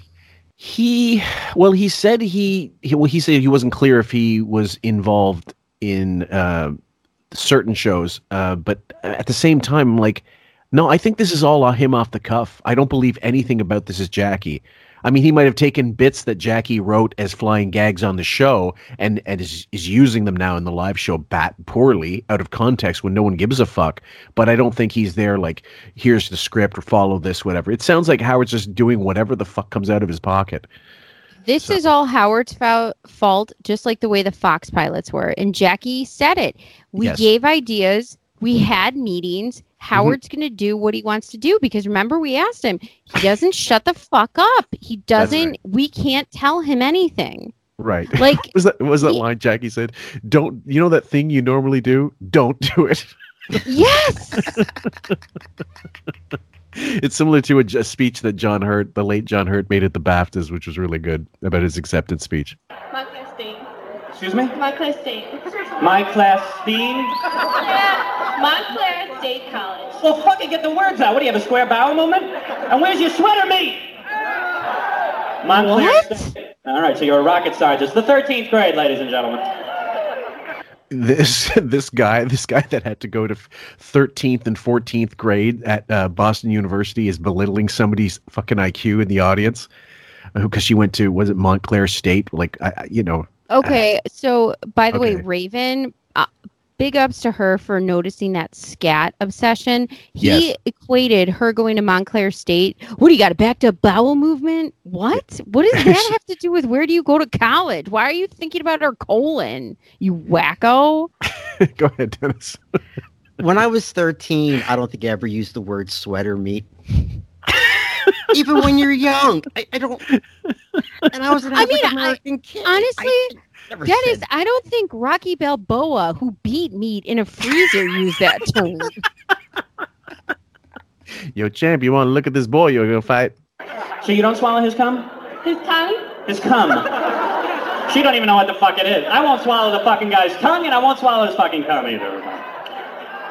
The only person seemingly obsessed with this guy's cum is Howard because he has mentioned it at least five times now. Uh, still is. He's 67, and how many times do we hear about ropey loads and beer can thick cock? Right. Continue. Yep. I know. That's curious because my wife's been with me 10 years and she's never even once gotten any of that shit to taste it. And I can't blame her because if I was a woman, I would be a lesbian. I wouldn't even want to taste anything that even resembled cum. I mean, What? seriously, but if I was sleeping with this guy, I wouldn't taste his cum either. So will you ever, do you think you'll ever taste his cum? Ew! Okay. Shut up! Shut the fuck up! This is Phil, like Pee Wee's. right. I, This I wish is all he they would him off stage. You know how the Capitol riots happen? I wish this was like a, a fucking guy in buffalo horns charged him at full capacity, knocked off his wig, and shot him in the stomach. Good day, boys and girls. Today, the secret word is come. So whenever you hear the secret word, shout real loud. I don't think I've ever heard it used in my entire life more than this one three minute, like two minute clip. One, two, three, come. I wish at this point Fred would just start playing "Come as You Are" as a friend. yeah. It's it's, it's for, for Yeah, no, yeah, five years. Yeah, that- Nirvana ripped us off, Robin. I hate goofy women who can't deal with the issues. I don't know how the hell I'm ever going to take away the Phil Donahue show. Anyway, yeah, he is a bit of a pig. But anyway, so you will never swallow his cum? I didn't say that. All right. She said. yeah, go ahead. You know how he's chatting, and my gay best friend Jake noticed this. Yeah. Even though he's so modulated now, he said he talks like when he talks with people, it's like you're talking, you're talking gay talk like this, like girlfriend talk. Yeah. The way I talk with him, he goes, Howard does this all the time to people, where he's like, Oh, I'm just talking like I'm your girlfriend to get information. He's like, No, that's how you talk to your gay best friend. The way Howard remember- like Do you remember Yeah, the Daryl Hannah and Tarantino? They came into studio and he goes, "So when you're sitting with JFK Jr., Yes. you know, you're looking at him. Yes. how you you got to get like you got to get all excited just by looking at him." She goes, "You sound, you know what? You sound gay to me." he goes, Yes. "I'm just trying to talk, you know, the sexy talk." No, he's talking It's like a gay man lusting after JFK Jr., which is totally his type, even dead. he's having gossipy like what was his love like and did you like? swallow it Yeah, it's he's all for his. he's having girl talk It's all for his spank bank, guys. You- you- Deborah Marshall, you want to you want to debate this by all means, oh darling. i love her yeah. Uh, so anyway, Saving it for their wedding night. But you give them blowjobs, right? Does she ever give you blowjobs? All the time. Really? I ain't very lucky. What woman wouldn't want to blow that dick what when you think about it? It's pretty nutty. go ahead. Dick. Go ahead, Sam. why don't we pull your second wife mr ed on stage who you say i don't she doesn't blow me it's demeaning Right. She also doesn't have an asshole because I've, I've never seen her asshole. She told Whitney Cummings. meanwhile she has uh she has two craters 10 inches apart bolted onto her chest for all to look at And don't forget, they're real. Yeah. Keep saying they're real. All right, why don't you sit down, Giggles, and let me introduce someone who I love and uh, worked with for a whole bunch of years. Robin Quivers! There she is. There's Robin. Now this is the one thing I'm a little confused with. Robin was fired with him, along with him at WNBC. Okay, yeah, no, she they were fired together from WNBC, but she they took Howard originally at WNBC without her, and um, um that's when she was pissed off. In her book, she talks about it more in detail. How she was pissed that he didn't go to bat for her or Fred, and he just basically left them, uh, and he went to New York by himself initially. Yeah, that's correct. They think he makes the excuse that she couldn't come yet because of contractual reasons, but like everything else, I think that was a lie. But It's yeah, bullshit. he was he was by himself. They teamed him with this guy. His name was Neil. He was a newsman, like an Yeah. NBC oh radio let's get newsman. him on He- He's still alive. He's, dead. Yeah. damn it His name was Neil something. I have tapes of him on the show. And he was like his sidekick back then, Yeah. somebody to talk to, but he was a straight NBC Total. newsman. And Yeah. that guy kind of held down until Robin came over. But anyway, his excuse was she couldn't come yet. But he was he was by himself for quite a while. That's right. And the the actual truth is, guys, of course, he um, negotiated his deal without Robin and Fred and left them hanging in the dirt. And in the Private Parts movie, they'll tell you, oh, you know, uh, you know, they don't want, you know, I'm gonna make them take you back. They fired Robin, and she, they're like, they fired, they they kept him and fired Robin, which is complete science fiction. Sam, And thanks to Benjamin, we found out that eh, Robin wrote an article about how Howard's racist after that. yes, She, yep, she had it in the publication of I, I think it was this the city they were at where she Washington, I guess, at the time. yeah, she aired her grievances and she said he was a racist and she said all these horrible things about him in a news press article. hmm I'd love to be able to go back and get that. Maybe I'll have to do a little deep deep digging there. I've I've tried to dig for that. Yeah, go ahead, Dennis. Evidently, there was a talk show host there named Petey Greene. Black yes, that's right. Yeah, And I he would remember ta- him. Do you remember Petey Greene? And Yeah. I think I have tapes somewhere of him. Um, and Stern would go on the show and make fun of him with all the usual black tropes. Yeah. He went on in blackface.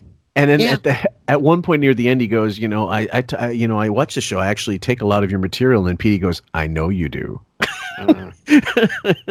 and he get, he goes, I don't want to offend anybody. And he's there in an afro, and we've used that wig actually. We've used that uh, face for a couple of uh, photoshops.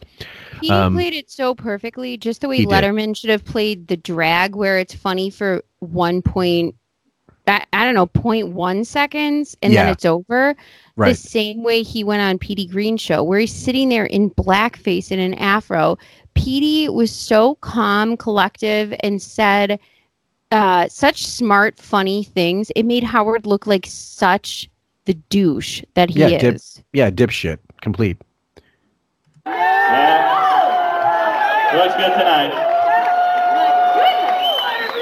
What we want to do for you, Robin, I think we, this crowd's pretty well pumped. They're pretty uh, rowdy, Howard. I've been listening.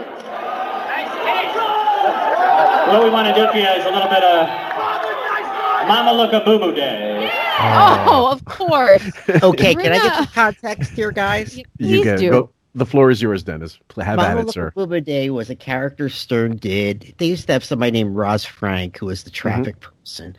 And um, for some reason, they got rid of her. So he created this character called Mama Looka Boo Boo Day. And he Mhm. adopted this black accent through a megaphone. That, that same Radio Shack microphone he's had for 30 years Right. that he uses. And um, Mama Looka Boo Boo Day's wife's name was not Loretta. I think it was Rodletta.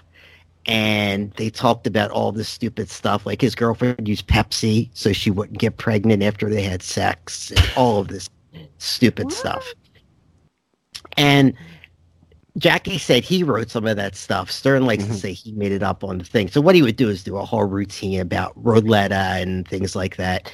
And um, Robin would speak with him back and forth. That would go on for like a minute and a half. Then he would do like 10 seconds of uh, real traffic. And the story goes, this is what Stern says, so take it with a grain of salt, Yeah. that I guess it's AFTRA Fillmore, who are the union that represents Uh huh. broadcasters in America.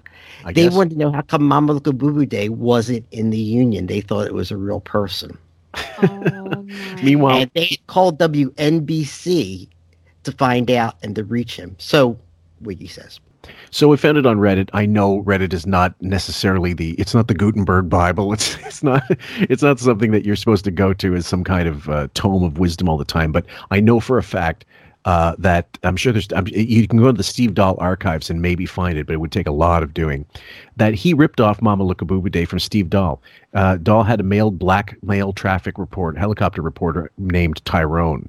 Uh, Howard copied the bit and brilliantly came up with a female black helicopter reporter. I think the talking as God bits were also directly from Dahl. In addition, uh, so it, it- calling up the Bijou was also Steve Dahl. So he totally ripped off uh, stuff. And there's a clip uh, this guy references on Reddit, and I have it where his old producers um, that called in like a decade later and said, "Oh, you know what? You you go. You taught me everything. I know. I'm a genius. Yeah, you taught me everything I know, and I'm a genius." And they go, "Yeah, well, you did. We did teach you how to steal." And he goes, "You. That was right. You did absolutely." So he admits to it. And uh, again, you're, you're not going to hear it from him ever. It'll always be that he would go on the offensive and say they stole from me. Bullshit.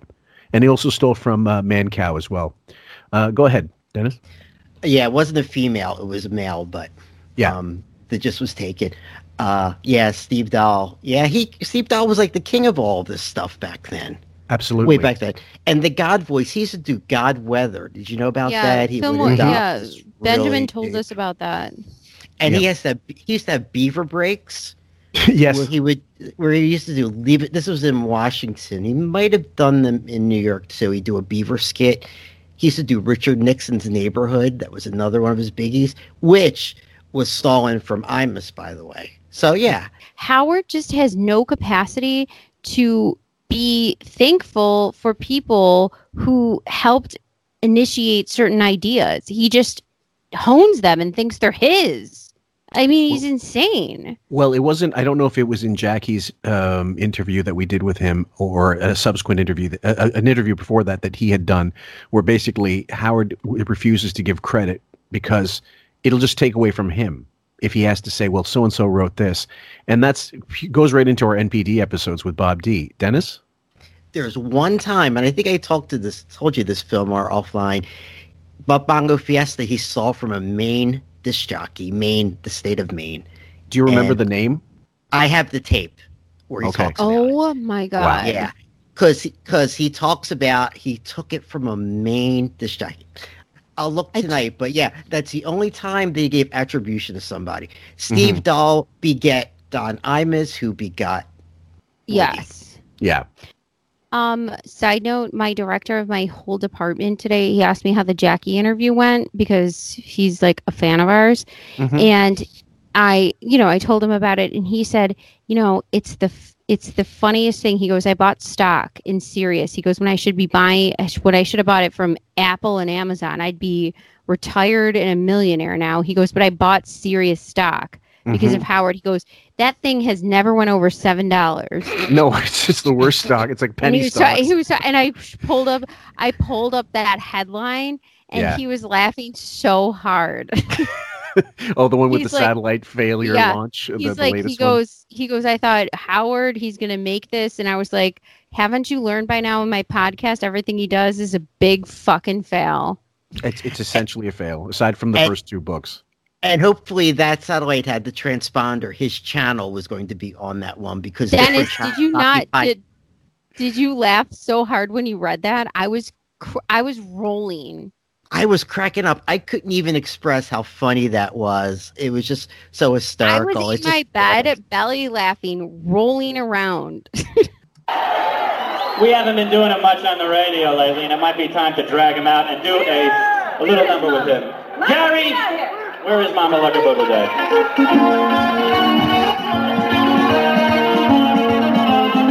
Did they not fucking beat this into the ground? Jesus, like Conehead sketches on fucking SNL or the Bees. Go ahead, uh, go ahead, Sam.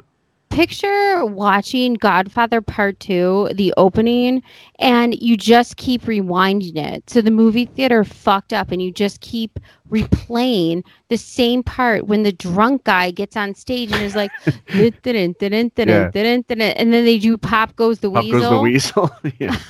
Frankie Pentangeli. You're Uh, welcome. go, Dennis.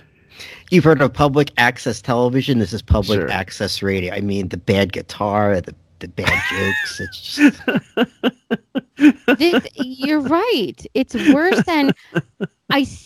I was watching because my daughter's obsessed with Full House now. This is all my fault, but she Joey Gladstone gets on a fucking wood puppet, a woodchuck puppet, and he's like, "Oh," and everything's about wood, and it's like.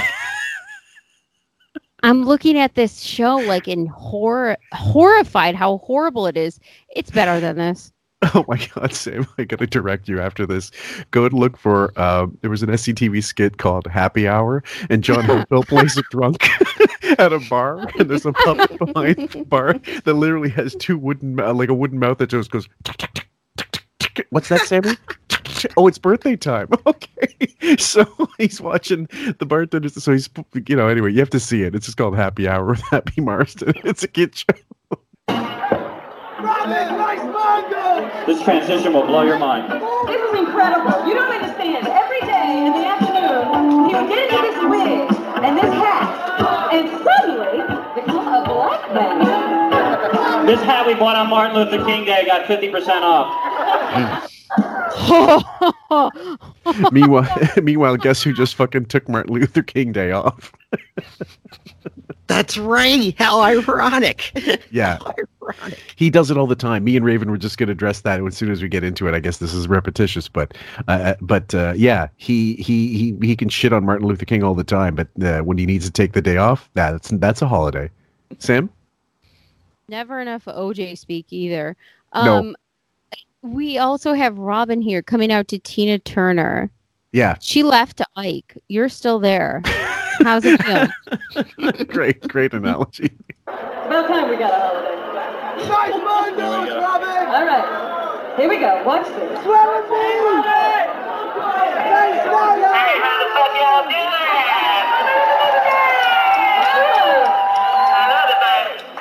Uh, this is Mama Look a Boo Boo Day setup, right? And- right. This is the Yeah. setup, and he's using that same cheap uh, Radio Shack megaphone he's had for 30 years. into an already shitty microphone, Yes. and this is what we're hearing. Do you guys? I don't know if you remember this, but there was something called Yak Back. It was like a toy in the '90s, and it was super popular after Home Alone. So there was like these toys that came out in the '90s. It was like Yak, Floam, and then these little things called Yak Backs. And Okay. you could you could it was a it was a speaker Mhm. it had two settings fast and slow and regular or Mhm. three settings and you could talk and record something into it like for 20 seconds or something and then it would Right. play it back like Right. it would in home alone and this this is what this sounds like howard is just as shitty as a yak back toy that i had in the fucking 90s Thank you, Sam. I'm gonna have to throw another insert in there from a Yak Back commercial. okay, just uh, it was like the Teddy Ruxpin, uh, but but it, it was This digital, right? She, there was no you- cassette. It was it was you- actually like a button, right? I seriously want to almost pause this and just go through a YouTube of what Yak Back is because you would die because it's exactly what this is. I'll throw it in the insert. How are you? Man, Mama, you look like Tina Turner. Yeah, now what now? Are you bald under there? No, no, no. Because Tina is, I used to beat the shit out of her every fucking night. Yeah. Cut the hair off, she was so. Listen, I want to do an experiment for you people because we got a whole lot of show to do here. Yes, an experiment I'm going to do a pussy experiment because I know that's what you people want tonight. You want to be grossed out. What is that, Mama? Robin, I want you to walk down into the audience. I Uh-huh. want you to find one girl who's having a period. Yeah. Then I want you to find a girl, two girls who are not having their period. Uh-huh. And I will smell them, and I will find out which one is having her period. Can I do it? So, in case you couldn't hear that fucking, uh, fucking f- more to that the goddamn fettuccine alfredo of shit audio shit that you just heard, that was him as Mama Day saying, "I'm gonna get, I want you to pick someone in the audience who's having her period and two girls that aren't, and I'm gonna smell them and see determine which one is having them." That is the evolved feminist. Yes, Sam. The Freda, uh, fettuccine Alfredo of shit, it would be like having uh, Pizza Hut deliver it. It's just brutal. Robin, though, interesting. When we think about the Sally thing and Yes. people call her out on her shit about Yes. how could you sit there and let this man, and sh- she says, you don't understand. She defends it to the tilt. But but in so many different ways that it's never consistent. She goes, "Oh, well, it's just a bit." Oh, we're talking about you know racial I'm a racial character. relations. I'm a character. It's right. It's just well, then turn the channel. Everything's like whatever she can do to get out of jail, and she's Uh, busted. You're right there. And here, this is a perfect example of Robin step and fetch it. Robin got on stage to Tina Turner to do what? Have to listen to this Yes, and make it funny and make That's it right. acceptable for She- people she- to laugh. she has- Robin she is was- the ultimate fucking Uncle Tom. she's a laugh Fuck track. You. Uh, she's a Fuck laugh track you. on stage, but she's not mic'd up properly. Dennis. Yeah, I just remembered. I know Mama Luca Day's real name. That was his Mhm. African name. His real name was Eugene Washington. Yes. Because anybody who had a name like Washington in Stern's world was automatically black. That's right, because he ripped it off of uh, what's his name on um, uh, Welcome Booker Back, Kotter. Yeah. so yeah, I mean, so this is the bit, and so it just gets, it just goes, descends in more into madness. Uh, Sam, So Kevin Hart, when you come on and you're giving your like speeches about how great you are and how great Howard is and nobody can understand what it's like at the top. These Mm-hmm. are the bodies he had to pile on to get to the top. Enjoy. Hope you're listening.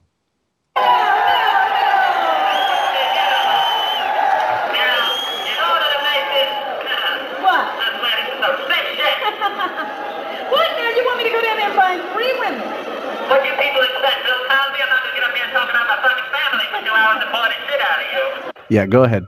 This sounds like I don't know if you guys have ever been to like a fair where it's like they they have the rides going and you're Mhm. waiting. I mean, it's just shit. And they're like they get on the phone they're like, okay, now we're gonna start the ride. It's gonna be three. It's gonna be three, two, one. We're going on the ride, and Like- it's a Yeah. good time. It's like, Like, a it's, like like a shit like a shitty auctioneer.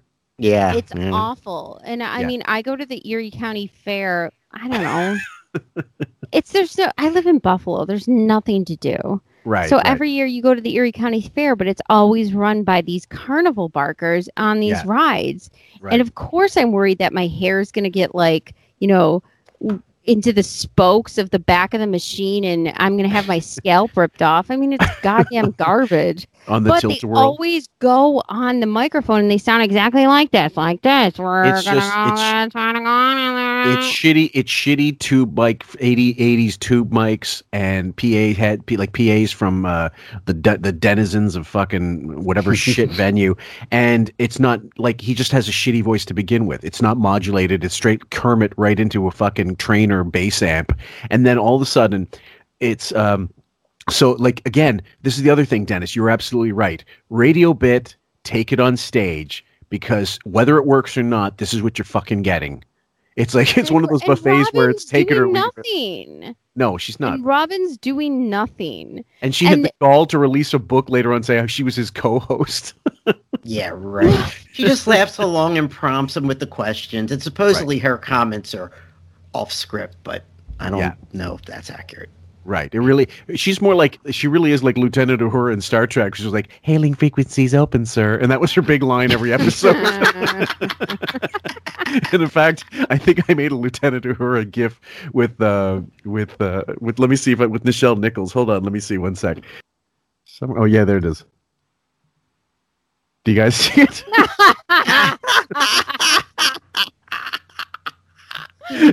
Wonderful. so anyway, th- that re- that reface app is worth its weight in gold. Just no nudes, guys, because the Jason Kaplan sumo got us in trouble on the sumo. They thought that is nudity. They saw a big, like, corpulent guy as nudity, and we got uh, she got like a strike, which is really just fucked up. Anyway, let's continue with that. There's only a few minutes before we did. What I'm gonna do, go find two women not on their period, one of it. All right. And I'm Now gonna you're not stop. gonna watch because that would be cheating. I'm gonna turn my eyes. All right. I need a woman who is on her period. I'm hiding my eyes, Robin. Who cares? Who cares? Who cares? Who cares who's on their period? Seriously. What is this? You got to go what, with the you gonna, bit. what, what it's like a pool where it's like if you're on your period, you're gonna turn blue, it's gonna follow you? The ink? I mean, it's such bullshit. I hope Florentine's listening to this and going back to his first jokes that he ever made and said, you know what? This is actually pretty good shit.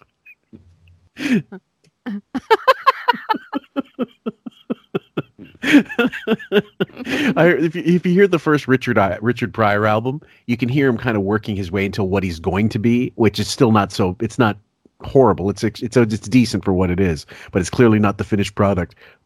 Howard in 2021 is still not the finished product. He's still Mhm. using the same shit he's used his entire life. It's amazing. How is this a product? Well, it's like it's like remaindered uh, cat food. Yeah. Uh, we're on the Godfather 8. Sorry, what? We're on the Godfather 8.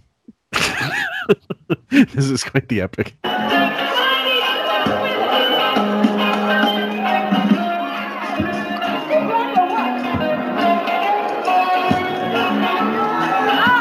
you've already been up.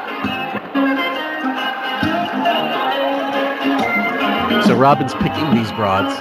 Go ahead, Sam. Sofia Coppola definitely directed this one. Great reference.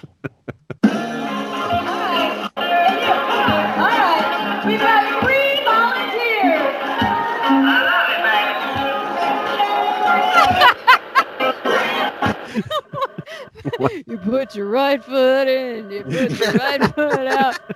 what? Are we skating?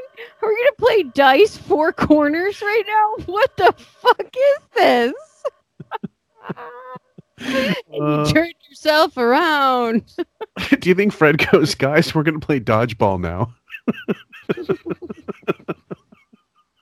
Oh my god. okay. Just a few more minutes. Siri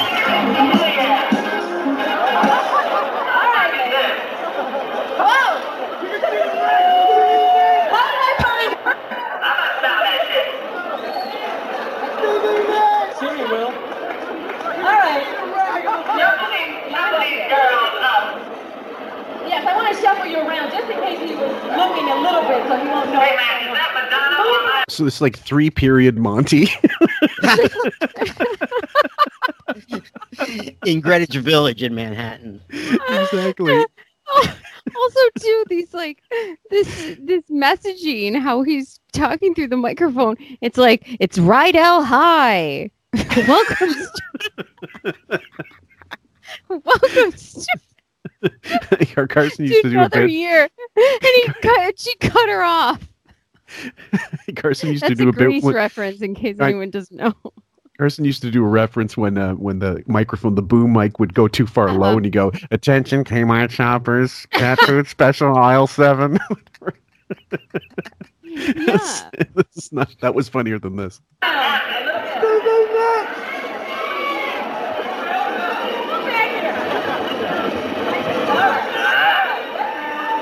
All right, here we go, Mama. What kind of get-up is this here, Robin? I don't know what that is.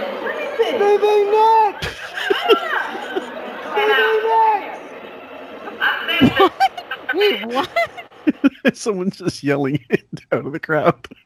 Yeah, I don't know what he's saying. It's I, unintelligible. it's unintelligible. I'm not sure I what it heard is. Beanie Mac and he's a fan of ours Yeah, exactly. Now, what is your name, huh? This is Dave. Are you like Dee Snider? DP? DP. DP. Yeah, all right, now, I'm gonna get down and smell your pussy. I'm gonna get down and smell your pussy. He never gets near pussy. How's who's who's gonna do the judging? Does he have a Well, that's hazmat just- suit? He's going to have to use his imagination to see what it smells like. Why is this entertaining? Period blood? What is this fourth grade health class? It's like Roy Scheider and Jaws. You We want got a to come down fucking and chum some of pack this full of Tampax? Like, what is this? Are you fucking kidding me? Are Oh, you God. kidding me? This is entertainment. Right. This is entertainment. Also, this audio. yeah. I mean, what's the difference between this and like a mall announcement about your car alarm going off? I, I guess they got to find a way to crowbar Mama Look a Boo Boo Day into the fucking show, and then you can't really hear it. And I and bet you, here I and bet, here's the shuck and jive host. I bet you when you, co-host. I bet you when you were at the show, you probably couldn't hear it very well either. Mm-hmm. Yeah. Even though this is an audience recording, so the guys in the crowd recording this, whoever it was, and again, we cleaned it up as best we could. There's really not much you could do, and so you're hearing a lot of the the din from the the crowd, who are probably like 20 Budweisers in, and ready to start launching cans. The way this is going, Sam. But the, yeah, exactly. So this audience has been here for how long? Their opener was what? Yodeling and burping burping the like the star spangled banner or whatever like 40 42 minutes into this fucking show almost 43 minutes into the show and this is what you're getting so far Yeah, their their opening was a commercial for Prevacid. Are you fucking kidding me? okay just a couple more minutes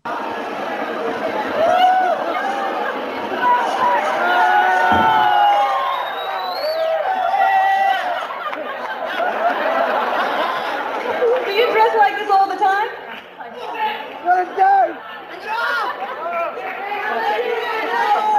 She dressed like that all the time? Yeah, that's what she said. How about you, Robin? I do this all the time. What's your name? Kathy, she deserves, but she don't understand that this is an experiment. It's science. Go ahead sam Honestly, if Howard he's so desperate for laughs, I Mhm. wouldn't be surprised if he at this point made Robin go on an auction block and sold her. with the red tag special I'm I remember not when he even went- joking. dennis When they went into Washington for WJFK, they were going to do uh, the da- uh, the Dealey Plaza thing, and they were going to do Yeah. the ride. Right. and have her dress as Jackie O as they go through and do a fake assassination. Well, I mean that's and that's- Cool. yeah, JFK is a sacred cow. I understand that the sort of the, but again, it's it's a, like, it's one of these jokes that like, uh, okay, so you dress up like that and you go through. What's the joke? Like you're being outrageous. Okay, fine. You're you're going after some like very beloved uh, political figure in United States history, but w- w- where's the funny? That's what I'm just trying to get at. Oh, oh, you're shocking. Okay, so shock jock. Fair enough. Good. Now, what's the draw? Right. Just like when you would do the Ted Kennedy, you know, imitation. It's like, cool. You can So- kind of sort of sound like you're from somewhere. So you're in drag on Letterman. Now, where are the jokes? You know what I mean? Flip Wilson, Milton Berle, they were joke machines. Well, they might have dressed up in drag, but they had scripts that they wrote. They they helped with. They they designed. They had their own one-liners that they, you know. Well, Milton Berle was a notorious joke thief, so I'm sure he's Lucy doing. And Ethel did a better job Yeah, absolutely. on I Love Lucy. Yeah, Dennis. Yeah, Flip Wilson did Geraldine. He created a whole character. That's right. As opposed to Stern just going on there. I just remember Letterman looking at him and saying, "You are the ugliest woman I've ever seen," and then he started talking more and more and just not letting his drag. Right. Guy. But yeah, drag. I mean, Milton Berle did it. That was his thing. It was new But on Carson, TV. Carson did. He did Aunt Blabby, which was a pl- complete ripoff of Jonathan Winters, and so uh, all these guys dress in drag. So again, i- it's just, and I understand you, do get ideas. You're inspired by people, but if he'd only admitted that most of the time, I don't think anybody would have had a problem. That he nearly, he just definitely wouldn't have been. Uh, as famous because people would think, well, if you're just a copy, what the fuck am I listening to you for? Why don't I just go listen to the guy you ripped off? And Steve Dahl was still big. There's a lot of things like I still think Mrs. Doubtfire is funny. Like Robin Williams, Mrs. Doubtfire. I still like that movie like when I was a kid. And it's not as funny as an adult, but I still get what he was trying to do. And it's funny thinking nostalgically about it, I think. And I don't hate it, you know? But I don't understand what his goal is. Even like in 2015, guys, he made a Christmas card in drag. Why? Why is that funny? What I Or the whole RuPaul's premise of- Drag Race and everybody and everything else in the whole world understanding and knowing why would you do that? yes. And, why and- is it funny for you to be a girl? And why is he why is he racing towards that every chance he can get? Why? Unless that's how he really wants to dress. And that's my theory. Like he does want to cross dress constantly. Uh, Dennis. Yeah, I mean the whole premise of Miss America. When you open up the book on Mhm. the inside, it's the entire cast. Yes. Scott, Stuttering John, Gary. So he's making other people do it too. Yes. Because and they all got to please the boss. And they like they're thinking it's a goof. None of them I, I always said there are two they're in the hurricane, so they don't know the damage that's being caused. They can't see the gay tornado because they're in but if You're they right. They're in the eye. That's right. Yeah. If they step back and they start listening to it the way we've listened to it and archived it and put it on the clips and you know the way we do the intros and what have you, they couldn't not see it. Although there's still some people that insist, oh, it's shtick. There's not shtick. I mean, That's- he's playing it off his shtick, but it's covered. Like he, the shtick is covering his own repressed sexuality. Go ahead, Sam. You're 100% right. I texted Jackie after our interview and I asked him about that uh, Uh-huh. trans and like the cross dressing. Mhm. And he said it was a really fun day. Yes.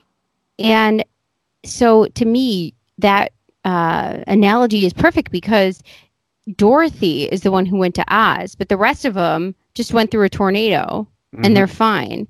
And Mhm. she comes back from Oz.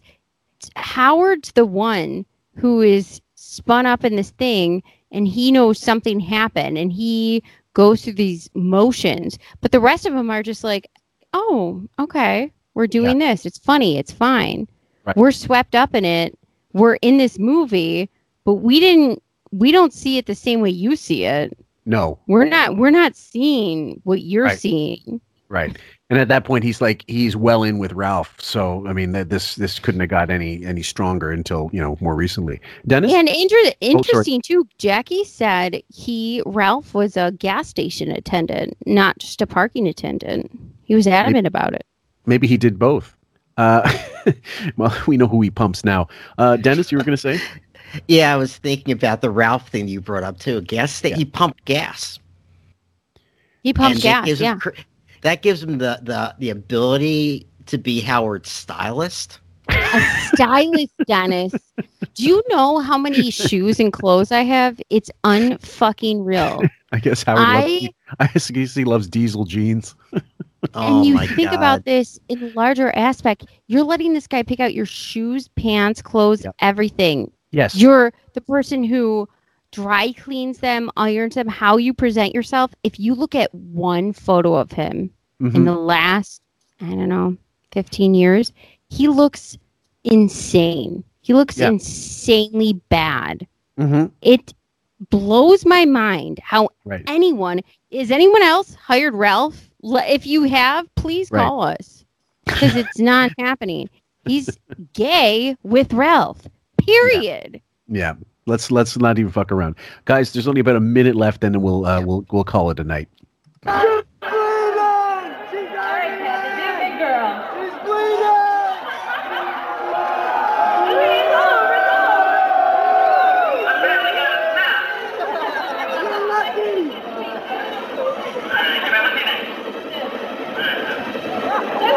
Stay with us, Joe.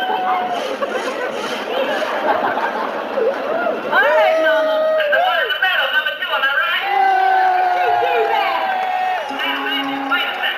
It's you, right? How did you know? Wait a second, Robin. I want to prove that I'm right. For those of you who think this is a setup, I'm going to prove that I'm right now. If you bear with me. Gabby, bring out my two. Bear uh, with What? bear with you. Yeah. Bear with you. Yeah. We're listening to we're listening to PBS of a plane landing for comedy. Landing the plane. what would Marcy think of this? Oh my god. Step up here. Uh, come up here. Oh my god. Oh my god. Fillmore.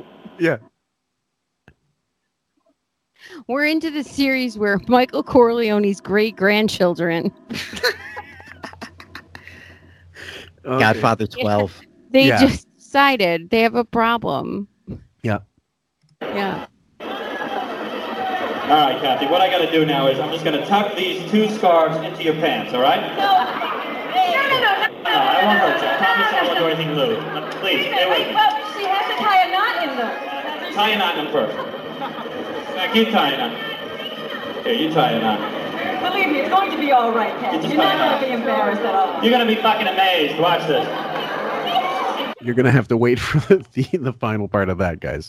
He has his pregnant wife in the Mhm. audience Yep. and two parents. Mm-hmm. Are you guys um enjoying this? what, what are we listening to? Gay boy, rock star, friends with Allison, Oxycontin, off context, my child, through pill, social worker, CNN. off context. Press Yo. release, Beverly Hills, I lunch like snack, you. guy at the I like you a lot. black Go. guy at Wendy's. Going, going. Come on, you're great. This is great. Linda Perry, Road Songs, Patty and Samantha, Women Give, Jessica Cincy, I'm happy. ADT. Okay. There he is. Divine Bass Players.